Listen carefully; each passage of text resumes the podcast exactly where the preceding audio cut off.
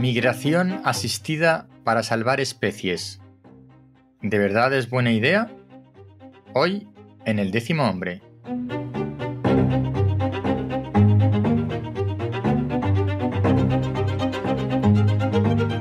Bienvenido al décimo hombre comentarios de ciencia de actualidad y naturaleza, porque cuando nueve personas están de acuerdo en algo, una décima debe llevar la tesis contraria.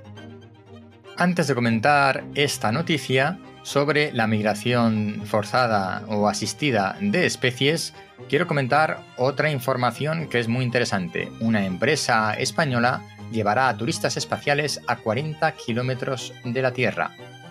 La empresa se llama Halo Space y promete que por unos 200.000 euros podrás ir al espacio a 40 kilómetros de distancia de la Tierra, una distancia bastante menor que esos 300 kilómetros de distancia desde la superficie a la que prometen llevarnos otras compañías estadounidenses. Esto va a permitir que el viaje sea un poco más barato, si es que podemos llamar barato a 200.000 euros. Y bueno, pues al final, una vez que estás en el espacio, 40 kilómetros, 300 kilómetros, yo creo que a mí me basta con 40. Ya veremos. Y respecto a la migración asistida de especies, en, principio especies animales, eh, se trata de un artículo que se ha publicado por parte de la Universidad de Yale.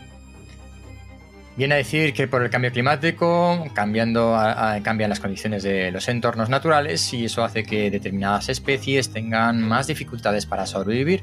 Y la propuesta de este artículo eh, es apoyar o asistir a la migración de especies a otros entornos, a otros hábitats, eh, de tal manera que em, se adapten mejor a ellos y a pesar del cambio climático, pues poder tener una tasa de supervivencia más elevada. Obviamente habría que analizar la casuística particular de cada migración forzada de especies y no he entrado en el fondo del detalle de este artículo de la Universidad de Yale, pero de entrada a mí no me parece una idea demasiado buena. ¿Por qué? Porque si tú introduces una nueva especie en un hábitat en el que no se encuentra anteriormente, lo que va a ocurrir es que va a desplazar a otras especies.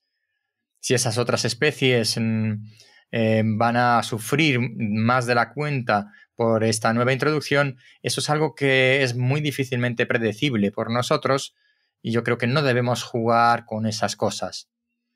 Desde luego debemos potenciar la biodiversidad y evitar que desaparezcan especies eh, de nuestro planeta, tanto animales como vegetales, pero quizá una migración forzada no es la mejor solución.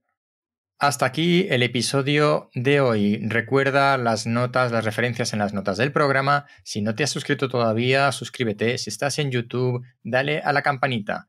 Y además tengo que decir que el décimo hombre forma parte de la red de podcast científicos y de naturaleza Podcastidae. Pásate por Podcastidae y mira la cantidad de podcasts interesantes que hay sobre la temática. Nos vemos pronto.